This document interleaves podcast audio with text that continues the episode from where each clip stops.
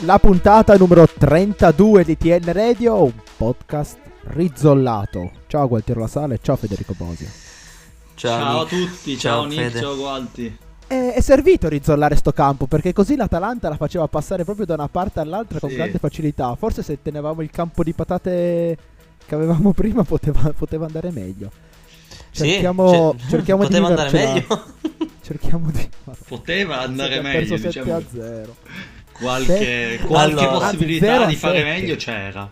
Sì, io commentare uno 07 l'abbiamo detto ampiamente nel, nel fuori onda, è veramente molto difficile perché no- non si sa neanche da dove cominciare, se prendersela con i giocatori, con gli allenatori, con il campo. non- io non, non so davvero cosa fare, sono imbarazzato, umiliato, mi sento distrutto nell'animo perché proprio una cosa del genere non pensavo di vivere tanto a lungo da vederla, invece ce l'ho fatta.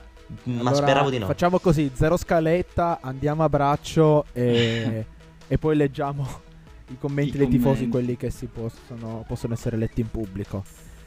0-7, Torino è sceso in campo i 5 minuti, i primi 5 minuti del primo tempo e i primi 5 minuti del secondo tempo e incredibilmente non è bastato a contenere il miglior attacco del campionato. E come dicevi tu Gualtiero, ci sono errori talmente da tutte le parti e alla fine anche l'errore del migliore in campo del Torino, cioè Sirigu, che eh, non c'è... Non so, stiamo facendo una puntata di un podcast, quindi qualcosa dovremmo dire, diciamolo, però No, aspetta. c'è davvero aspetta. poco da dire. Errore di Sirigu dove?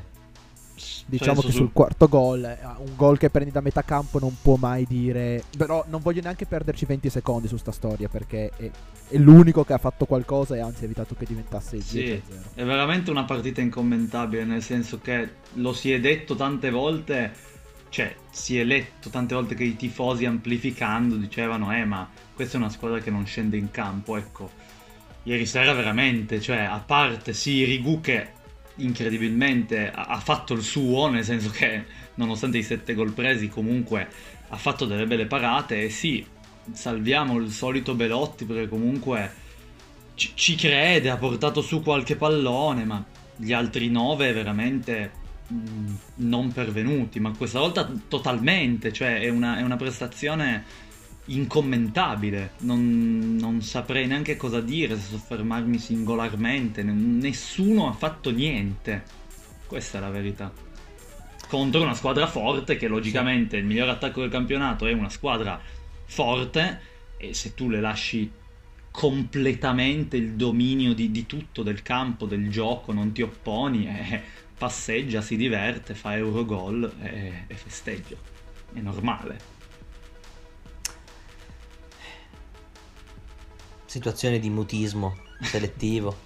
No, ma io capisco, è questa situazione perché non, eh, non, non so cosa dire, cioè non so se cominciare a inveire contro gli errori No. individuali, perché se vogliamo partire dal primo gol con l'Axalt che ha avuto sfortuna, per carità, perché Palomino 99 su 100 Esatto. quella palla va fuori, però l'Axalt fallo. poteva rinviare, o è fallo, sì, però quella palla poteva benissimo rinviarla, ci si poteva può anche lasciarla scorrere attimino. sul fondo probabilmente. Poteva, lascia- poteva buttarla in fallo laterale, poteva anche sparare all'avversario e farsi usciva e espellere. lui ha deciso di prenderla. Non Es- capito esattamente. Esattamente, non si capiva, non si è capito il- proprio il comportamento di Laxalt su quel gol. Che poi, mh, giustamente, prende la palla Palomino, lo prendi per i capelli, lo tiri per terra, ti prendi il giallo. Bello che è finito, siamo a posto. Comunque, fa- fai tutto tranne quello che hai fatto. Allora può andare meglio. Poi, il secondo gol, Mm. lascia- lasciamo da solo il miglior difensore, il difensore più realizzativo d'Europa. Sì, lasciamolo da solo. Lasciamolo da solo. Perché tanto, che cosa vuoi che faccia? Sono... Come, come- come marcare a distanza, a vista, a, a 4 metri di distanza Ilicic che entra in area di rigore. Lui bello tranquillo. Pam! Sul quinto gol. Il quinto, il quinto gol. Cioè stiamo commentando il quinto gol che non è neanche l'ultimo. No. Quindi io non, Esatto. io non- io non lo so, io non lo so. Ma cioè, è una partita che sicuramente ha vissuto di episodi, soprattutto il primo tempo, ma sono episodi che hanno, cioè, da contestualizzare, da inserire in un dominio totale. Eh, l'hai detto tu, il primo gol è ovvio che è un episodio, perché è difficilissimo che un difensore faccia quel recupero lì. Sto parlando di Palomino. Il secondo gol è un Eurogol, il terzo gol ne abbiamo discusso fuori onda. Secondo me è un rigore molto generoso, a differenza di quello causato da Meite sul sesto gol, che è rigore netto. Ha pensato bene di regalare la palla all'avversario e poi di far fallo in area. Ma sì, quello è un colpo di genio. Quello, eh. que- no, un Picasso, però, un Picasso. A parte, a parte, gli scherzi c'è quello di fischiato a Lukic per presunta trattenuta su Ilicic. A me sa molto di eh, patetico. Però sono episodi. Il quarto gol è punizione da quasi metà Vabbè, campo. basta, mi stai facendo male. Abbiamo preso sette gol. Non cioè, continuiamo a rivangare che c'è il primo, il secondo. Sono, sono il episodi, basta, ma sono più. episodi che certificano un dominio netto.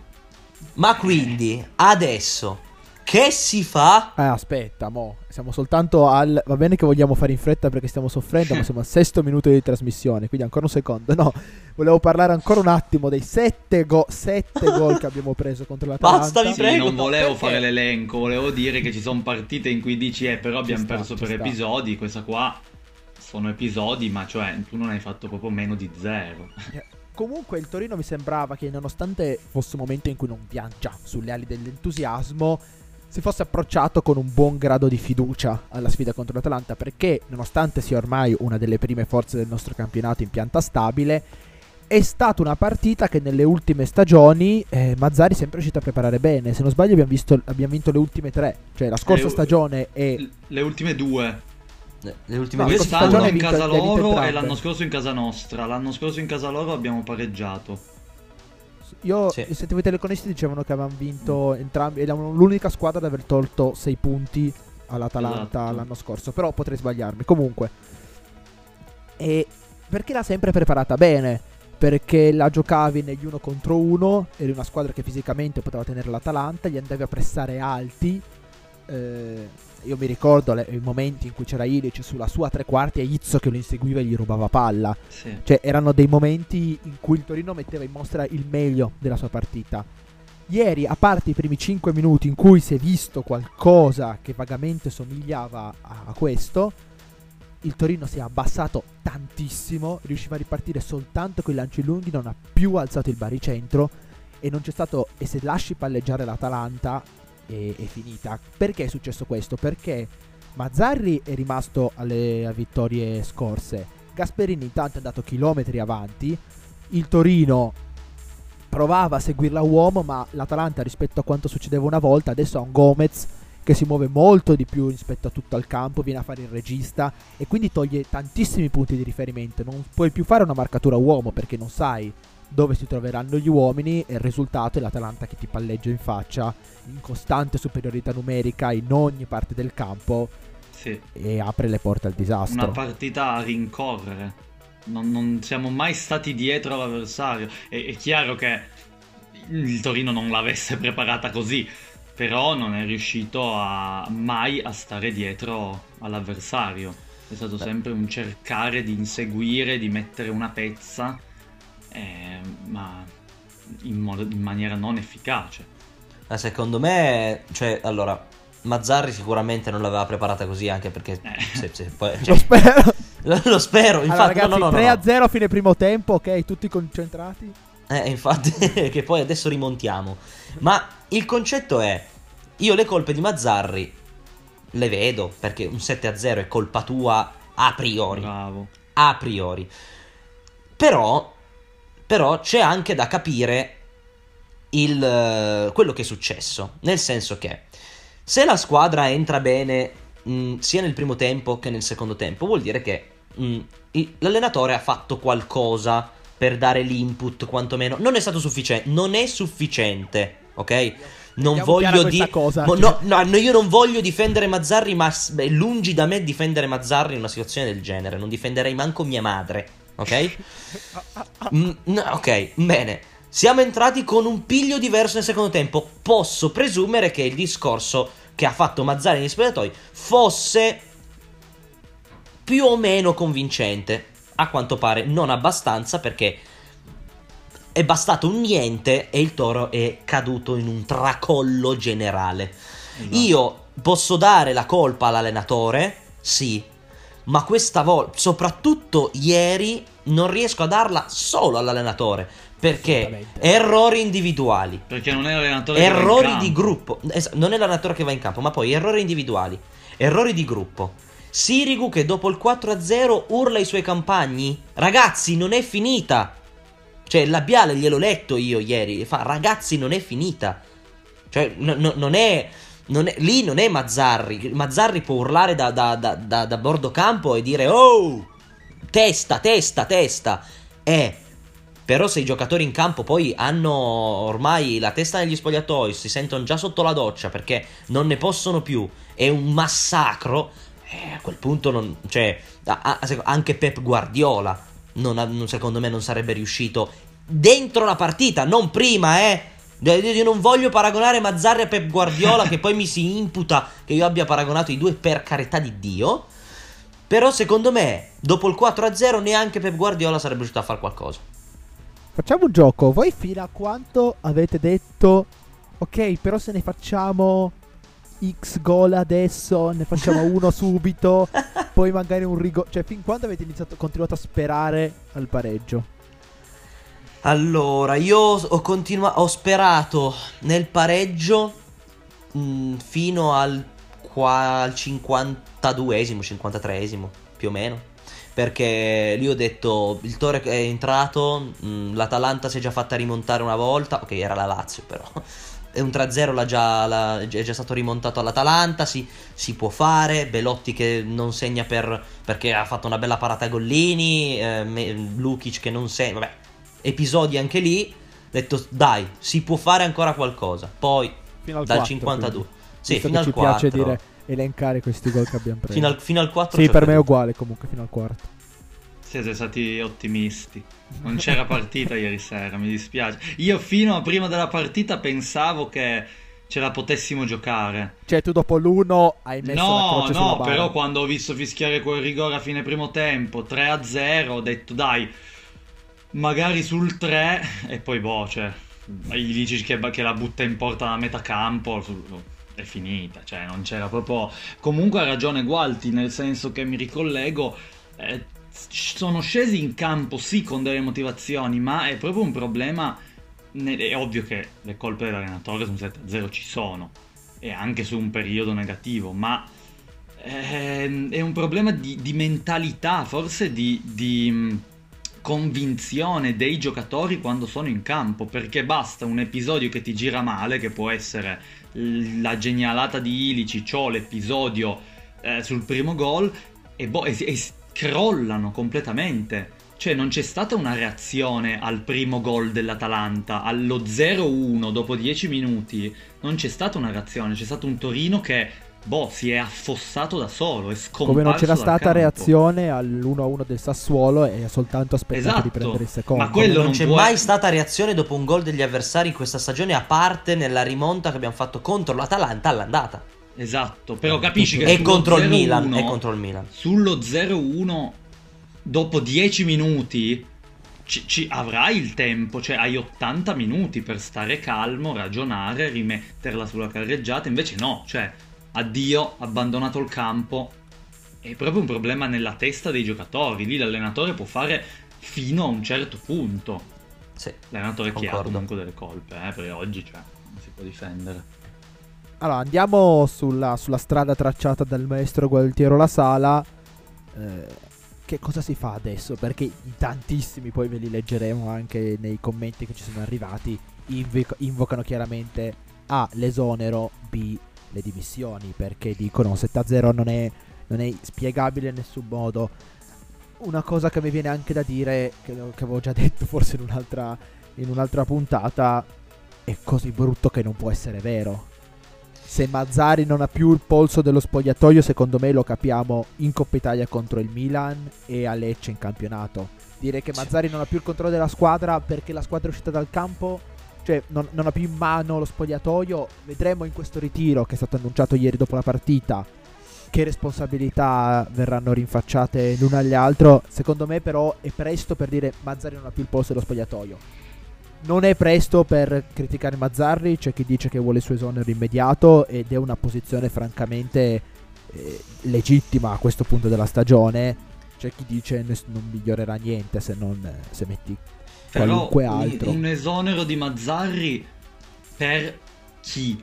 Vorrei capire, io attualmente sul mercato di disponibile migliore di Mazzarri vedo solamente Spalletti. Spalletti è un allenatore che prende 6 milioni e non accetterà mai il toro. Per un traghettatore, Posto questo, cioè, traghettatore. che, eh, ma allora che senso ha mettere, anche se è già impegnato, con tutto il rispetto, mettere per 4 mesi uno Iachini o mettere per 4 mesi un Cuore, Granata, Moreno Longo per puntare a salvarti, a fare qualcosa e poi ciao. E allora, cioè, ti tieni Mazzarri fino a fine anno. Cioè, Sì, o infatti. avvii qualcosa già da adesso. Il, il- il problema è che non c'è qualcuno di migliore di Mazzari che possa darti veramente qualcosa in più. Secondo me. Quello che devi fare- No, io, eh, eh. no, io Scusami, quello guarda. che... Sì, no, vai, vai, te finisci. Quello, quello che devi fare a questo punto è, visto che ormai il rinnovo di Mazzarri mi sembra una cosa francamente difficile da mettere in piedi in questo momento, devi iniziare a pensare adesso a che cosa vuoi fare. A Esatto. Eh, a ma luglio. perché io poi ho pensato, no? Mm, a- a- oltretutto, anzi, dico due cose. La prima, ho letto tanti commenti sul, sul fatto che quando prendi un 7-0 le dimissioni devono essere immediate. Io non sono d'accordo. Perché non è così che funziona.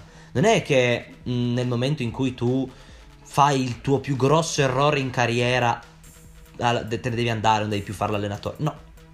Allora, le responsabilità ci sono, ma non è da una partita che si possono prendere queste decisioni drastiche. Secondo punto, è vero che non ci sono dei sostituti validi, io potrei citarvi un Di Francesco che è libero, No, però- non può. Perché non ha può già Non può perché- in Serie A. perché è sotto, esatto, sotto contratto ancora con la Sampdoria. Ma io vado anche poi a pensare al futuro. Non rinnoverai Mazzarri perché ti sparano probabilmente a vista se rinnovi a Mazzarri. No, è vero. Però sì, devi pensare adesso. Però se tu contatti un allenatore diverso da Spalletti, quindi se tu non alzi il livello, il prossimo anno ti devi salvare. Sicuro, ma sicuro perché in estate, in estate perdi Esatto. tutti i giocatori quelli forti, forse non perdi Belotti, ma forse perdi anche Belotti e devi rifondare la squadra e si ricomincia da zero. Si Esatto. ricomincia da non dico livello Ventura, mm, ma quasi, eh. No, beh, ma quello non è detto, però dipende, cioè ci sono tanti se e tanti ma. Io volevo anche arrivare lì, cioè, parliamoci chiaro, allora sta squadra o da adesso, ma da adesso, cioè da- dalla partita contro il Milan, con della continuità, fa un miracolo e svolta la stagione e porta a, a- a fine, cioè, a fine stagione, ottiene de- un piazzamento buono. Si, si risolleva, si, si ricompattano in ritiro, eh. o succede un miracolo e salvi la stagione, o se no, cioè quest'estate tu li saluti tutti. Cioè, tu se vogliono restare loro, ti tieni 3-4 perni, se vogliono restare, e poi ne cambi 20, ma non è facile cambiarne 20, eh. Venderne 20 e comprarne 20. Può... La Roma quest'estate ha fatto una rivoluzione ed è andata bene. La Fiorentina ne ha fatta una e non è che abbia cambiato la sua dimensione. Cioè, non è semplice ricreare un gruppo co- completamente da zero.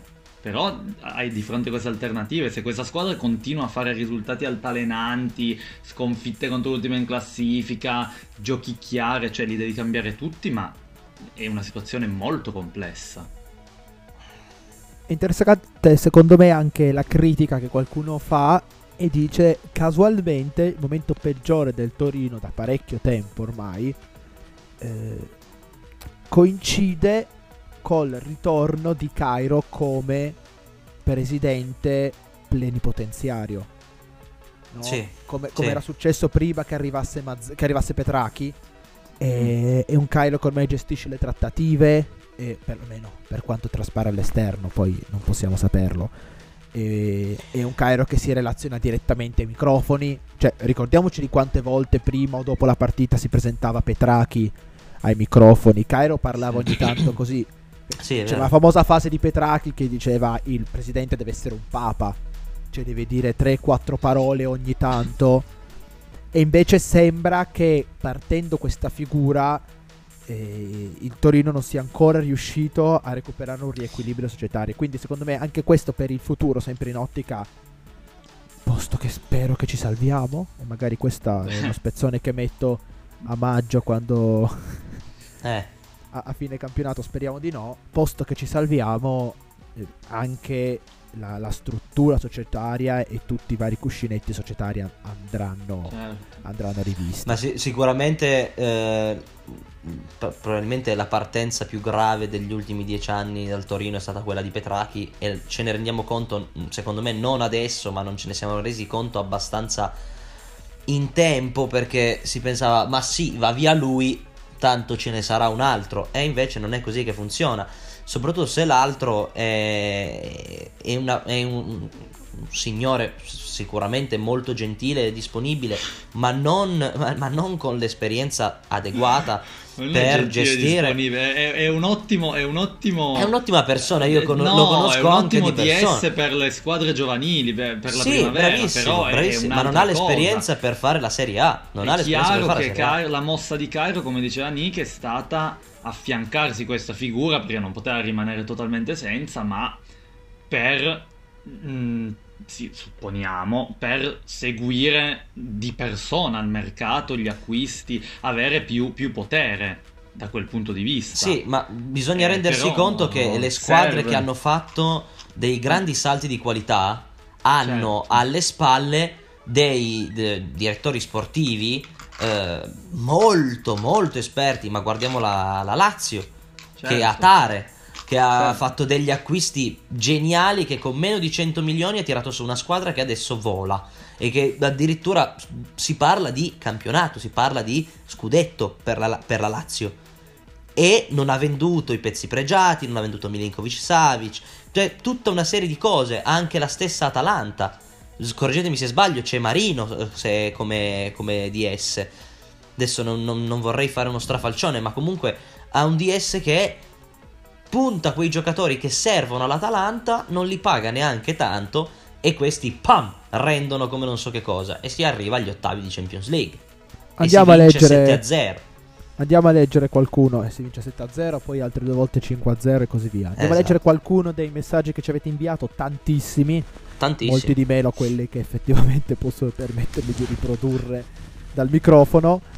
E in tanti, vabbè, ovviamente ci sono vari, varie versioni di Mazzarri si deve dimettere, eh, anche il nostro amico collega Silvio, Silvio Luciani ci dice io mi sarei dimesso, eh, ma direi che abbiamo, che abbiamo, abbastanza risposto il nostro punto di vista assolutamente opinabile. Sì. Tra quanto via, va via Mazzarri... Non so se abbiamo dato la versione ufficiale, cioè c'è stata una contestazione a partire dal quinto gol sotto la tribuna, fuori dallo stadio la società si è riunita con lo staff e a mezzanotte inoltrata il presidente Cairo ha chiesto scusa di nuovo, ha detto che la squadra andrà in ritiro a tempo indeterminato e ha confermato Mazzarri dicendo che non c'è un ultimatum ad oggi.